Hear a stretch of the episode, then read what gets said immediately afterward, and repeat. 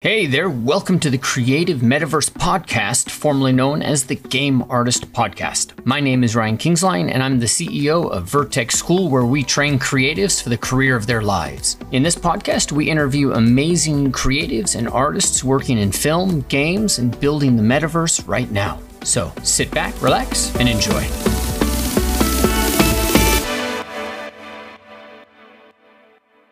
All right. Well, welcome, Rosa. Thank you so much for taking time out of the day to join me here. Oh, hello. Thank you. Thank you for having me.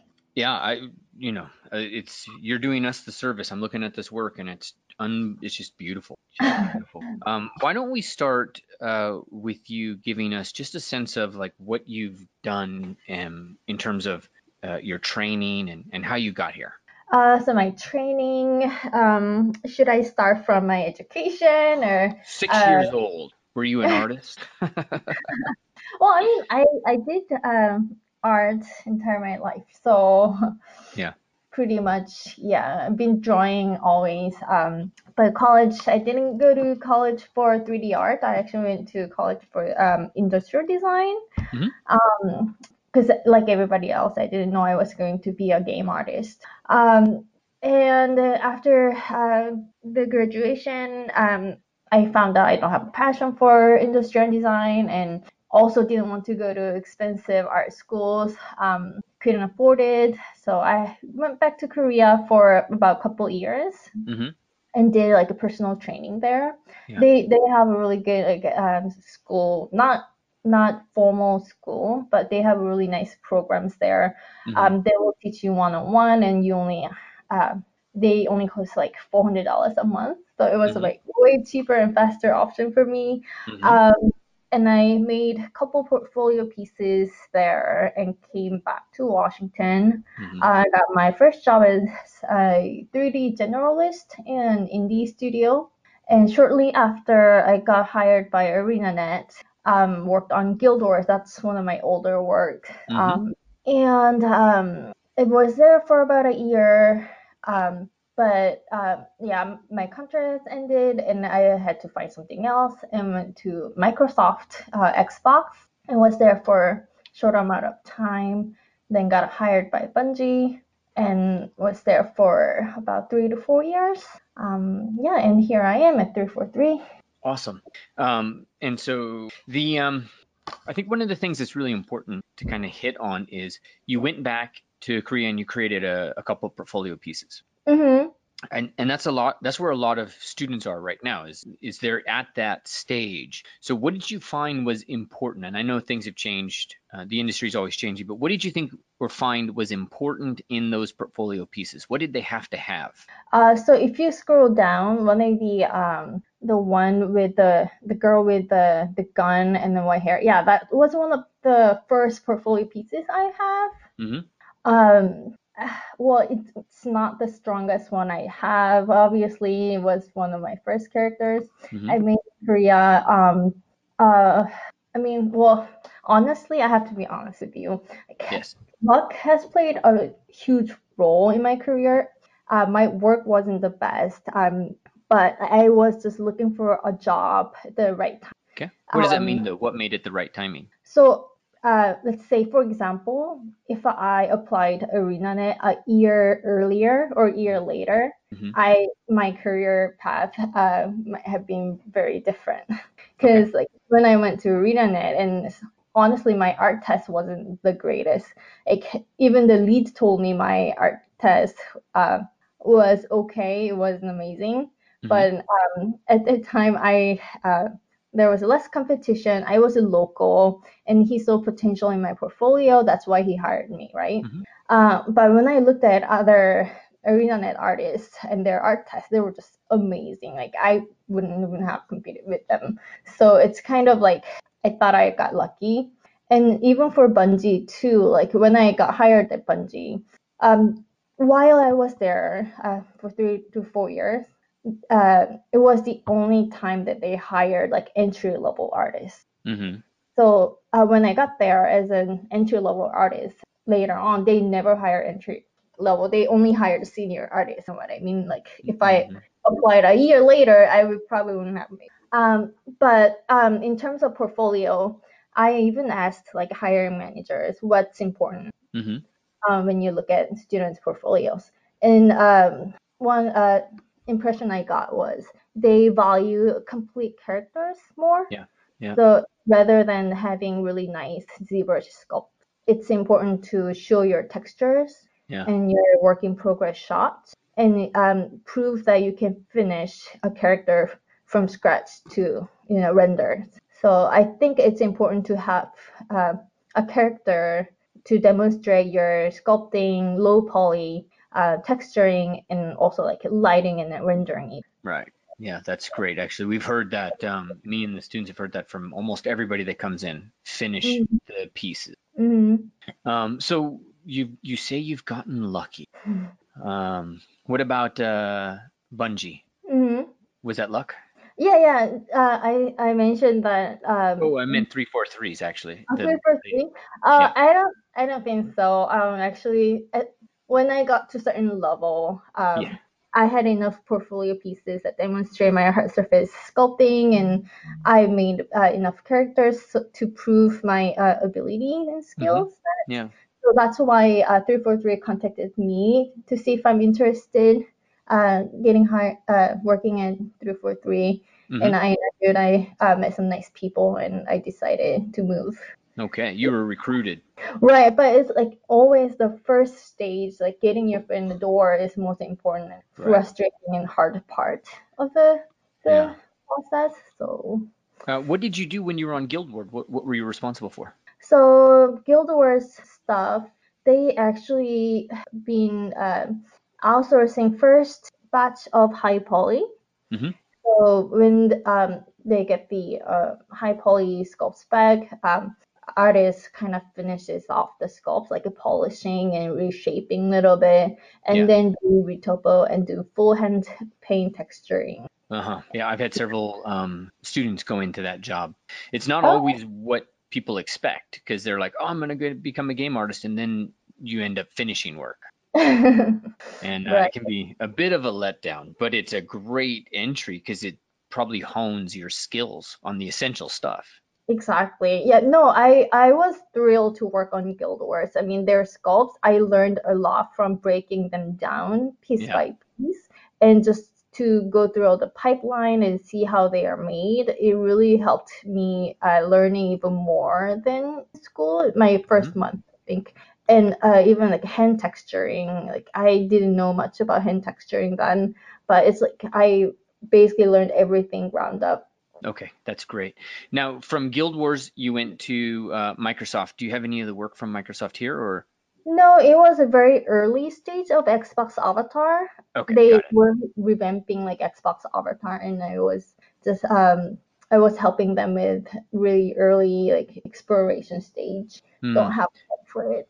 Okay, and then um, when you got to Bungie, was there was there something in the portfolio that they liked? And I, and I, I'm asking because I've got a lot of students into this and that are here watching it. And I'm the way that we approach things in the boot camp, and you can tell me what you think of this, um, is we aim for the hiring triggers, right? Because we assume we assume right off the bat that it's too much to know and master, and you know, it's like anatomy is is some people's entire life they study in me. So Mhm. It's endless. Um, so we focus on the hiring triggers. So the thing that I'm thinking, and it sounds like you've asked this before, you know, I'm, I'm always trying to figure out like what do people think are the hiring triggers? Finishing So- a character is one. Sorry, Mhm. Oh no, no, go ahead. no, that was it. Um, so when I got, I was interviewing uh, with Bungie. Like I didn't have any hard surface or sci-fi themed Right. portfolios, right?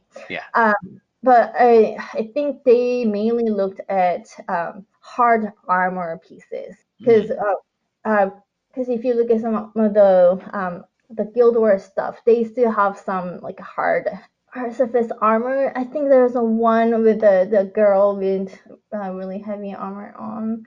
Um, This one. and that it, this one is mainly like a cloth. Yeah. it's probably not a good one. Um, the one above that one.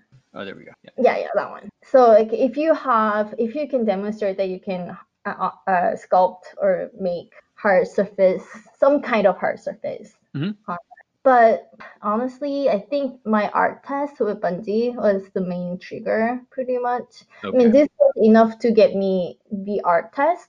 Yeah. But your uh, it, this was to open the door for me. But then the art test was really proving that I can do um, the sub-D modeling and texturing.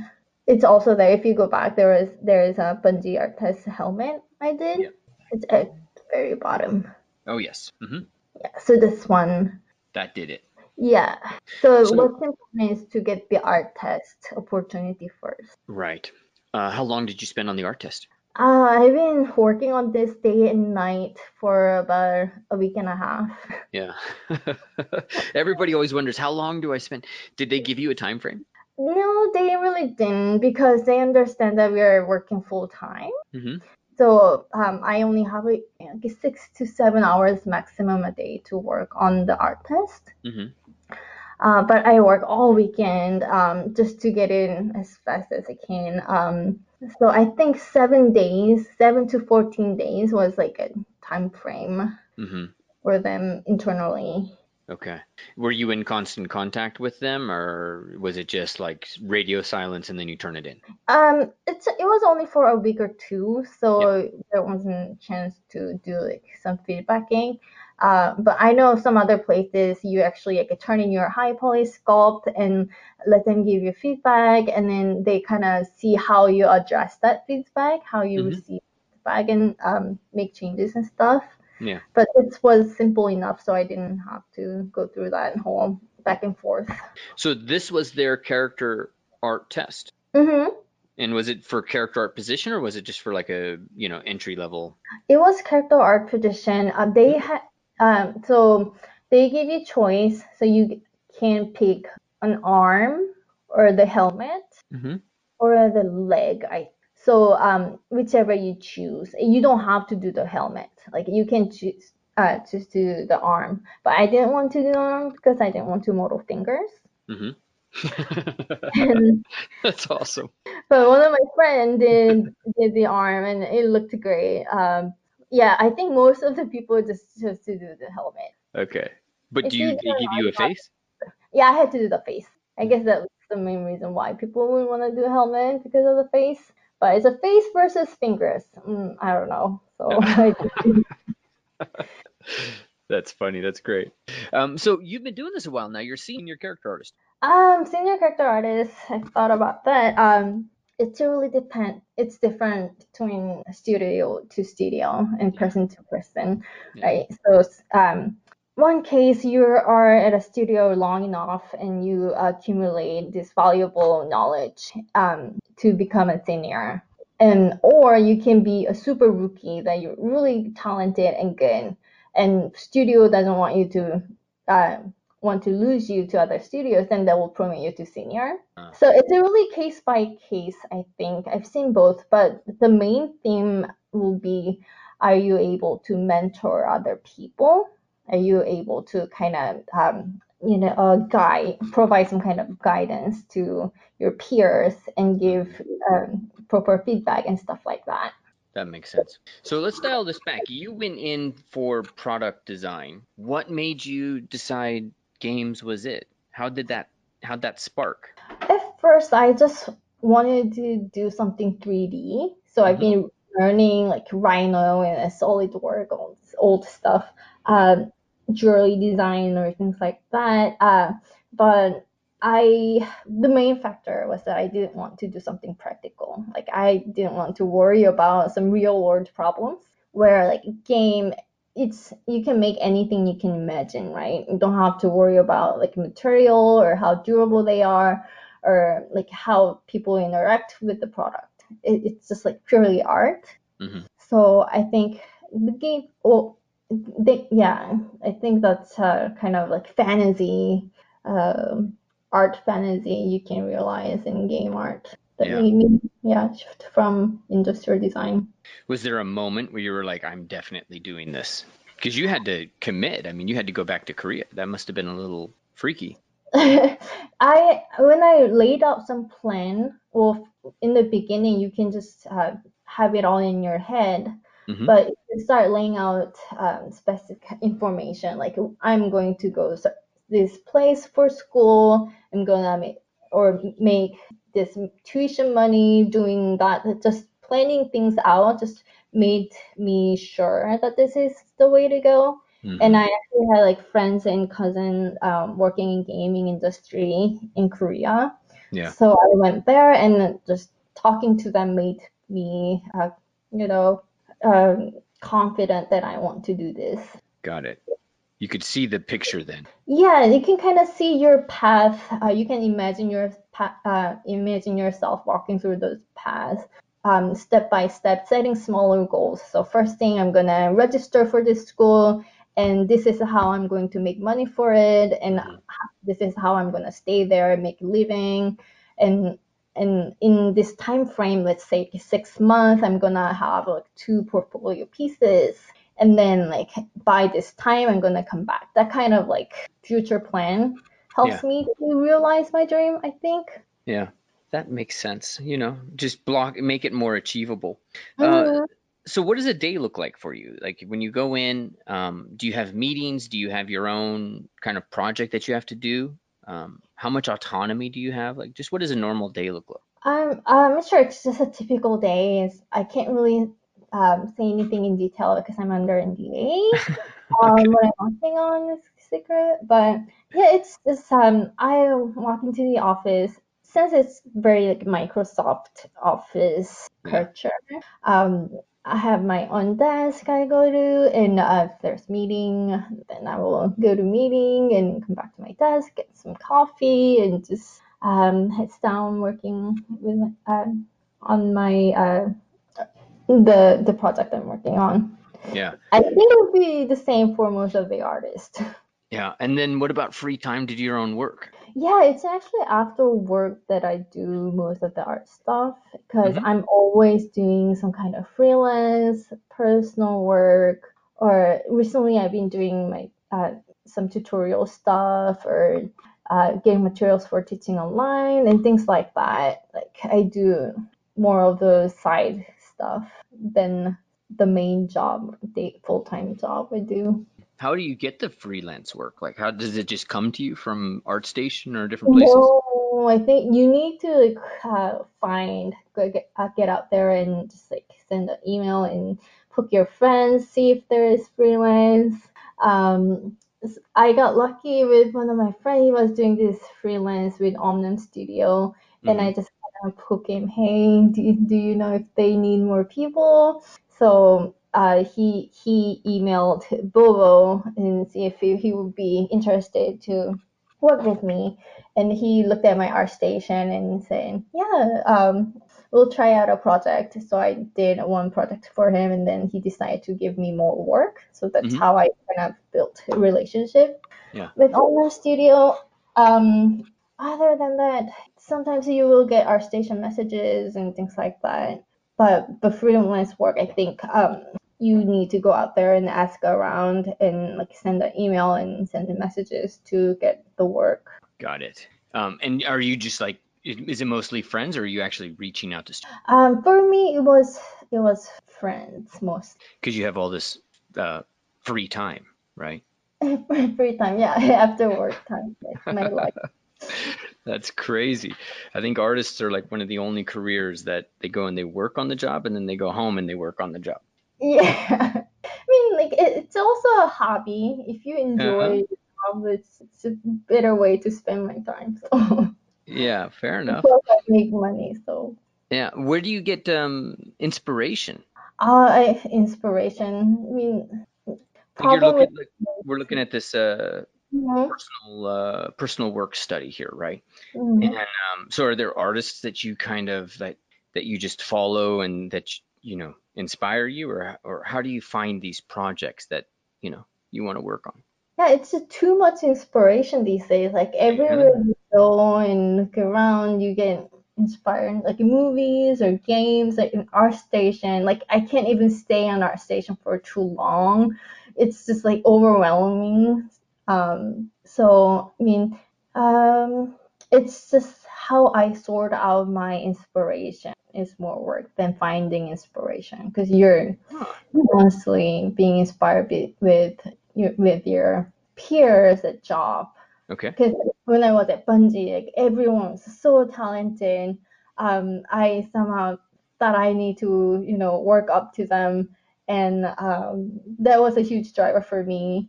Uh, and later on, like ArtStation, looking at other people doing amazing stuff, um, really pushes me to uh, do more work in art myself. Mm-hmm. Art inspiration, because I totally agree with you. you. We're here on your ArtStation, but uh, sort through your inspiration. I mean, um, we're here on the ArtStation, and it's like you know, it's an endless amount of stuff. Mm-hmm.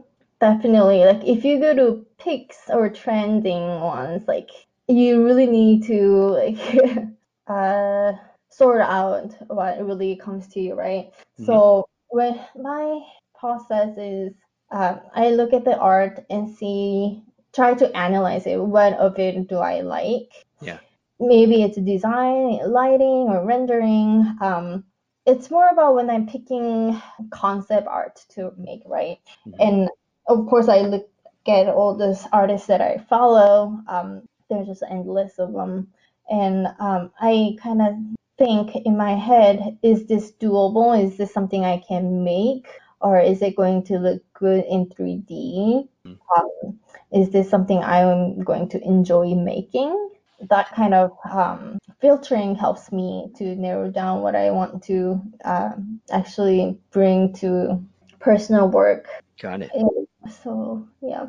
When you start a project, how do you start? Do you start in ZBrush or block out in um, Maya, or what's your process? So I used to do blocking out in um, Max. Okay. Just lay down all the planes and um, block out models, and then go to ZBrush to do high poly sculpting. But yeah. now I got more familiar with this uh, ZModeler brush. Yeah. I kind of start um, in ZBrush with just cubes and cylinders and just do uh, crease modeling with sub, uh, the dynamic subdivision thing. Mm-hmm. Um, and then just yeah do everything in ZBrush. Yeah, this one I did in Max. This one I actually started from a pose, not from a T pose model. I think. Mm-hmm. Um, sometimes it's kind of boring to start from T-pose model. Yeah, right. Uh, so I kind of posed it first and then kind of put stuff on her. Uh, do you use Marvelous Designer or how do you build the clothing? Um, this is a straight sculpting. This is kind of old work. Two years ago, I wasn't so yeah. familiar with Marvelous.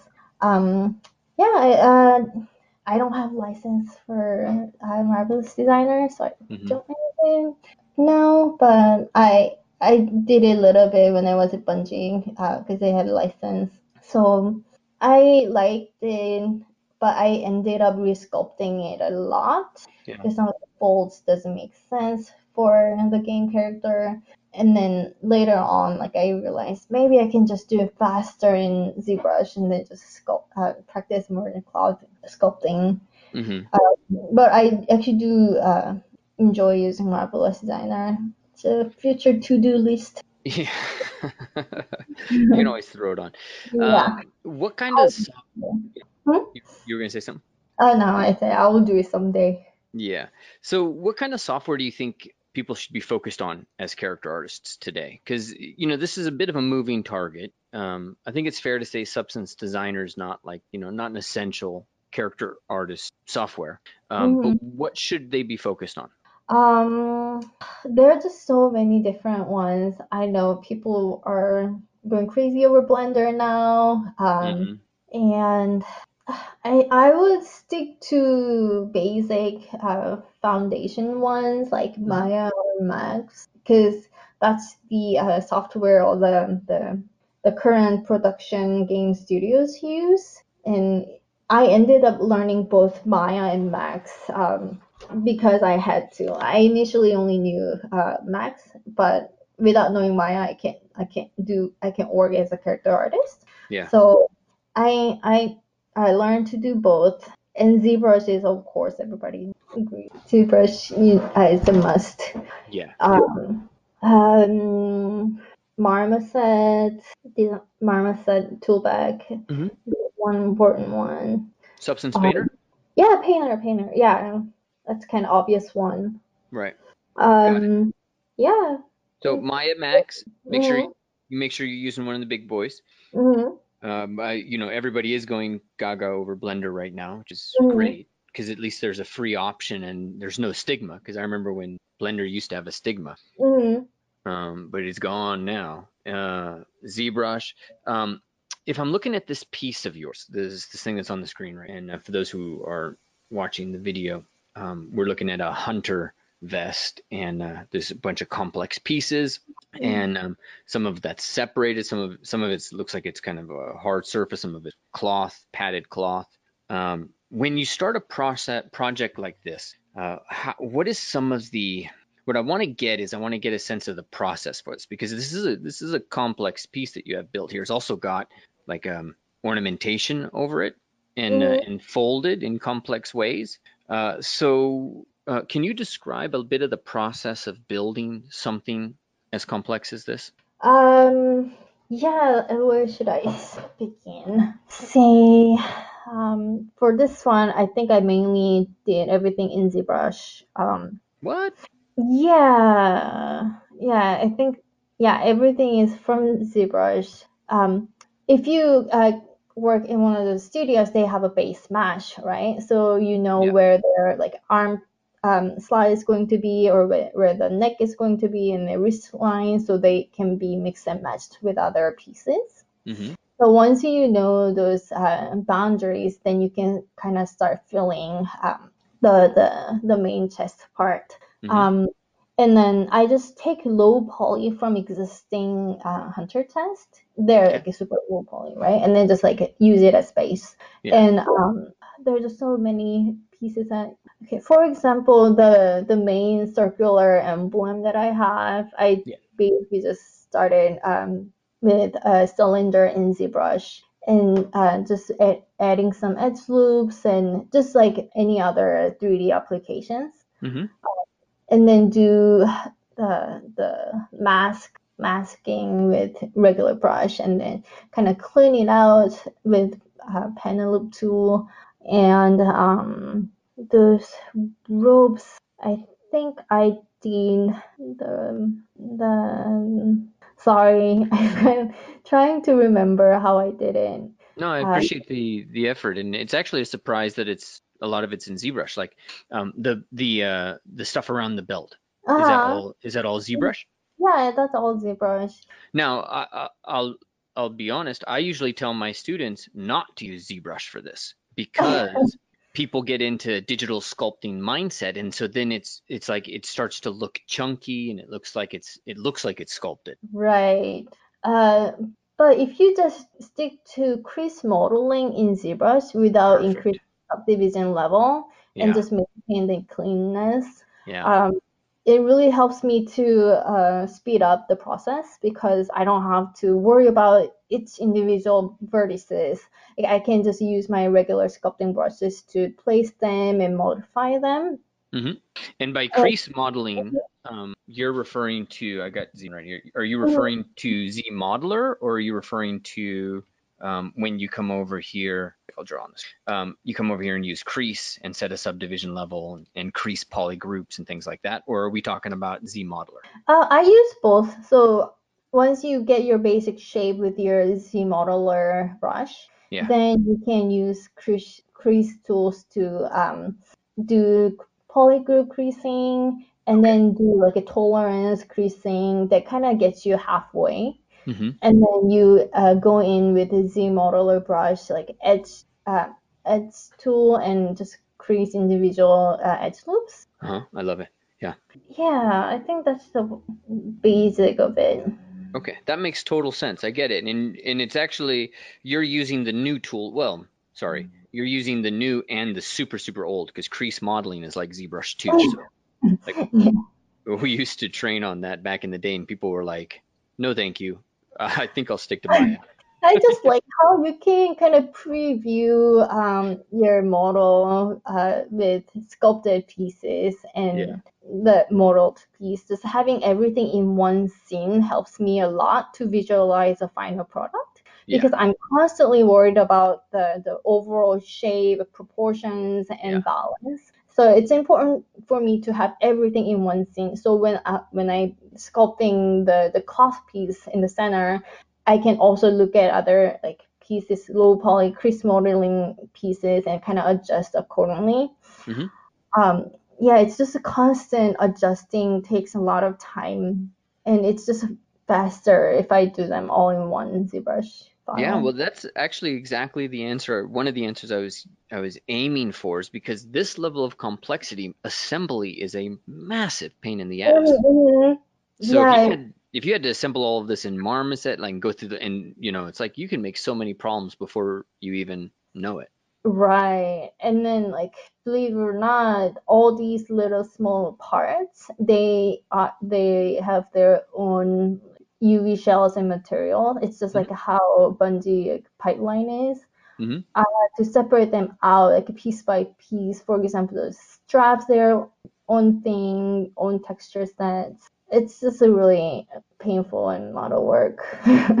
so you did this all, most of this in ZBrush. This is the high poly. This is not the low poly, correct? Mm, this is high poly. Okay. And then, so, uh, and then so then you build the low res over the top of this. When you're building the low res, you're actually building all of them, all of these pieces basically separate. You're not yeah. building it as a, a watertight, but no. it's all separate. Yeah, they're all separate. I mean, and, like maybe the underlying um, cloth piece or the base of it is yeah. one watertight uh, mesh, but everything on top of it, they are like all separate. Man, and so then they get their own separate UV shells. And are we worried about draw calls at all, or is that just that just all gets figured out by the tech heads at the end? Yeah, I think it's the tech. they do their magic. Okay. So and, this, this is really helpful. So whenever um, they get to be used for other ones, they can just take that part without worrying about you know UVs and texture shell because they are all separate. Mm-hmm. So they can just take that tassel and just stick it somewhere else, and it will be easy in one um, click thing. Okay, that makes sense. So it's much more modular that way. Yeah. Um, when you're laying out the UVs, let's say if you're laying out the UVs for the tassel, are you laying them out entirely in a zero to one space, or? Yeah, zero to one space. So it's good, but the texture it's going to be small, like a 256. Okay, fair enough. All right. No, that makes sense. So then you could put a 256 next to another 256 that fills a 512 square, and then you know. Right. Okay. Um, but then now, if we're talking about that shoulder, like the padded um, piece along the uh, the chest, mm-hmm. is is this all separate text, separate UV zero to one, and it's all fills that space all by itself too? Yep. Wow. Well, actually, since this is a long one, so I fill the half of the UV set. Yeah. So, uh, so the texture would be um, what 256 by 520, uh, 512. So that, yeah. Oh. All right. Um, so it's squashed all into the zero to one, but then just a longer texture. Mm-hmm. Uh, awesome. Get that. Uh, okay, and then how much of this gets normal mapped? Um, it doesn't look like there's enormous complexity. I mean, like, um, uh, but if I'm looking here at the I'll draw on the screen, uh, I'll describe. So if we're looking at this kind of belt piece in here, these are all, this is all geometry, these little circular pieces next to, this all becomes geometry. Mm-hmm, mm-hmm. Oh, well, I, in this mat, uh, in this case, I kind of baked everything as one shell. Okay. So if you scroll down and look at the in-game shot, you can kind of tell they are being stretched and um, Right. So this whole uh, abdominal piece is one. Oh wait, never mind. So sorry. Okay, I now I realize the circular things. There are yeah, they're one uh one modular piece. So you can I kind of copied it six times to okay. place it. Yeah. But then the underlining piece is basically one. Yeah, that's um, all baked in. Yeah. Yep. And you got some geometry down at the edge to get that silhouette. Right. Okay. That looks cool. Um, now, in games today, I know you can't talk too much about pipelines and stuff like that, um, but do you have a sense? Because one of the big questions people have is like, you know, how many polys do I make a model? Um, how many textures? Um, you know, and my answer to people is always, you know, first you got to make it look good before they even mm-hmm. bother asking those questions. Like, how many mm-hmm. polys is your model? First, it's got to look, you know, sexy. But in in your perspective, like, you know, with today's workflow, in modern games, what are we looking at in terms of polygon count, the amount of textures, the number of texture sets? You know, like if you can just give us some guidance, that'd be great. Uh, production level uh, yeah. for games. Yeah. So I think it's really um, different if you're doing campaign like unique characters or Right. if you're doing like armor characters, right? Okay. It's for me like I um I'm kind of specialized in armor Uh-huh. um, production, so they need to. So um the thing is, there are going to be multiple players wearing the same thing, so can they cannot be um over certain level, so it doesn't um uh, make the game chug Mhm. right. So uh say for those for the warlock chest, um I think that has most polygon budget. So if you look at the the one fifth one, that's the warlock class. I the one with the the ropes and blue straps, Ropes and blue straps. Sorry, uh, not like this fifth one. one. Fifth one on top. Oh, fifth one on top. This one. Yeah, that one was I think um around twelve thousand tris. Wow. tris. Yeah, that's great. I mean, that's Mhm. very low risk. Yeah, it's it's a low risk because it's for multiplayer. Yeah. But I'm sure if you get to make a campaign characters, like unique characters, you can go way over. Um, but for multiplayers, we're kind of um, restricted Here we to go. yeah. So this is the 12,000. This, what we were looking at earlier is the high poly. right, that's a high poly keyshot render. Okay, great. And here we And go. then, like, yeah, they're they're twelve thousand. Beautiful. Okay, so when you're coming in and you're doing, Ray, you got an environment twist on. Ray's like, this is inspiring me. Oh, we had uh, Alejandro in here for a second, and I should tell you what Alejandro said. He said Rosa is so so humble and says she gets lucky. Alejandro um, was at ArenaNet when you were at ArenaNet. Oh, is is this uh my friend Alejandro? Yeah, it- I think that was your friend Alejandro. He's he's in the Oh. network actually. I've talked to Alejandro a couple of times. He he is a wonderful soul, great guy, um, and he's helped several students here. Oh, I see. Hello. Uh, I think he popped out. Um, Hmm. Thomas, th- all this technical info is elucidating. Good, I'm glad, Thomas. Um, what about? And we should probably talk about this. What about UDIMS? I know I know I'm having this like super technical conversation with you, and I hope it's okay. Um, but you're very clear in how you're delivering this and talking about it. That's great. Hmm. Um, what Uh, about UDIMS? I didn't deal with UDIMS um, in Pat Studios that much yet. Mhm. Um, yeah, I, I don't have much to say about UDIMS. That says it all right there. You know, that's what's important. And, and um, how much can you talk about the technical artist and the character artist? Um, because it, this is a bit of a moving target. How much somebody should be mindful of the technical, and how much we should be mindful of the aesthetic. Because the you know the aesthetic is hard. It's hard to understand how the sculpt like this. If I'm looking at your warlock, the padded uh, uh, forearm protectors, like getting that to look good is just hard in a sculpt Mm-hmm.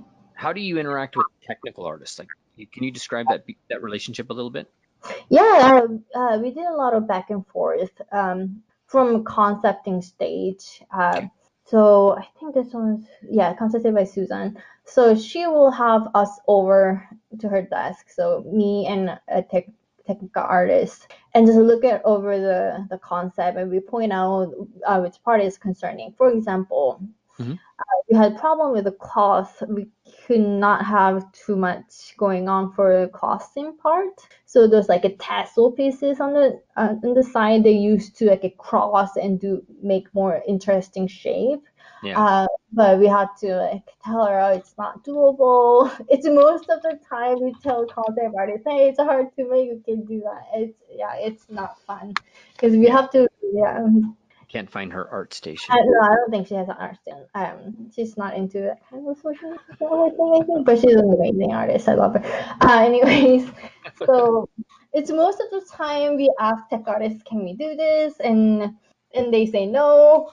Um, but uh, we kind of do this discussion. Maybe we can, maybe we cannot make them cross, but we can make them shorter so they go on the side so they don't like um, collide with the thighs as much hmm um, that kind of discussion is always like it's daily interaction thing we do but sometimes we don't catch from the concept stage right we just keep making and making it and later we realize oh hey this is causing this kind of problem then we have to like do another conversation over it and how do we maintain this as uh, art um, as much as possible, but at the same time make them work. Most of the time, it's just shifting things around. Mm-hmm. And tech artists are usually generous, and they want to like help us make things look good. Mm-hmm. So it's just really collaborative um, uh, effort. Um, yeah, but yeah, that's pretty much it. They I, they're really passionate to make art look good, but we kind of have to accept the technical limitation that we Yeah. can do certain things. Yeah. Yeah, Yeah. that makes sense. So they're keeping the frame rate um, and various other memory management stuff. Mhm. If we're looking at the back of this, uh, is this actual geometry or do you use a card for this? Because I'm seeing the That- shadow. That's a card actually. It's a floating a little bit, so that's touching the shadow a little bit. Uh-huh. It's outside out, um, but the side ones are solid uh, mesh. But I had to raise it to that level so it doesn't um, interfere with the cloth simulation below. Mhm. Usually, um, well, it used to come down way lower, but uh, the rope part, the skirt part, it's a flat card and we can't use that uh, any polygons for Right. in pieces. So we had to kind of raise it and then just make it more clumpy. So it did it ended up receiving less of simulation part because you can kind of tell from the left image where the the cloth is being um, bent. That's Yeah. where the the cloth sim starts. So everything above it will be uh, soft skin to the legs and body, Okay. and then everything below is being cloth simulated. ah, got it. Okay. And you can see it right in that bump right there. Right, right. That's what's causing that. uh, Okay. And when it's in motion, the different Right. it gets handled or you see it different. Okay, cool. So thank you. I really appreciate you kind of diving in. I know I asked a lot of Mhm. um, tech kind of stuff, so that was really nice for you to to go in. I think um, if I'm looking at that uh, that hunter vest of yours, like I know from my students, like this is a this is a goal is to create something that has this level of complexity. Mhm. Um, so that's really great. Uh, so why don't we do this, guys? Uh, let's get some questions. I've got a few of the people uh, that are here with me live. Um, they're usually my boot camp students or the hardcore ones that are here. Um, and then, do you have a second to look at a couple of students' work? Oh yeah, yeah, yeah. Of course. Okay, cool. Makes sense to me, Rosa. Thank you. Mm. Um, do you have any advice that you give students regularly? Let's say somebody comes to you and they're like, "I want to be lucky like you are lucky." I don't think Oh. you're lucky. I think you're incredibly talented. But let's just say they come and they say, "I want to be lucky like you." What do you What do you say?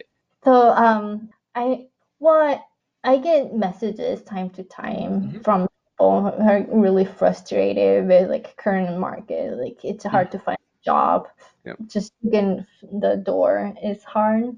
And I honestly really think it's the timing and most of the part is luck. Mhm. Uh, it's it's if you don't get a job, it mean it doesn't mean your art isn't good enough.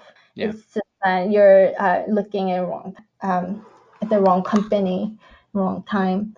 Um, but like you just have to keep up keep up your keep up with your work and try to do a job and update your portfolio so when the time comes so you're ready to go into that in, interview and ace that art test Yeah. and get the job right so you just be prepared always because you never know when the timing is gonna come um, I got lucky myself. I just got the timing early on my stage. But if you just keep working, um, just don't feel discouraged and think you're not good enough and try to find out what the problem is with your work. Um, just think you're good enough and just you need to find the right company that's good fit for you. Hmm, that's great. So don't just apply at one place, because No, no. It'd be bad strategy. yeah, apply all over. Mhm. All right, Rosa, thank you, and thank you guys for joining me here um, live. I know it's a little later than we normally do these. Um, Oh yeah, so- sorry about that. And I just had to come from work. Oh, please, you you you just spent an hour with us Mm-hmm. and uh, shared your knowledge. Thank you. Uh, I, I would do that anytime. All right, it's my pleasure. All right, take care. Thanks, guys. All right, thank you. All right. Thank you so much for taking the time out to listen to this. And I want to ask just two things of you. Number one, make sure to leave a comment or rank this wherever you are listening to it on Apple, uh, Stitcher, Spotify. It really makes a difference in helping us get the word out about this industry and about what we do. Number two, make sure you visit vertexschool.com to learn more about what programs we offer in this area as a creative and for artists who are looking to jumpstart their career and discover a new industry. Again, thank you so much for listening. We're accepting applications right now, so I look forward to hearing from you soon.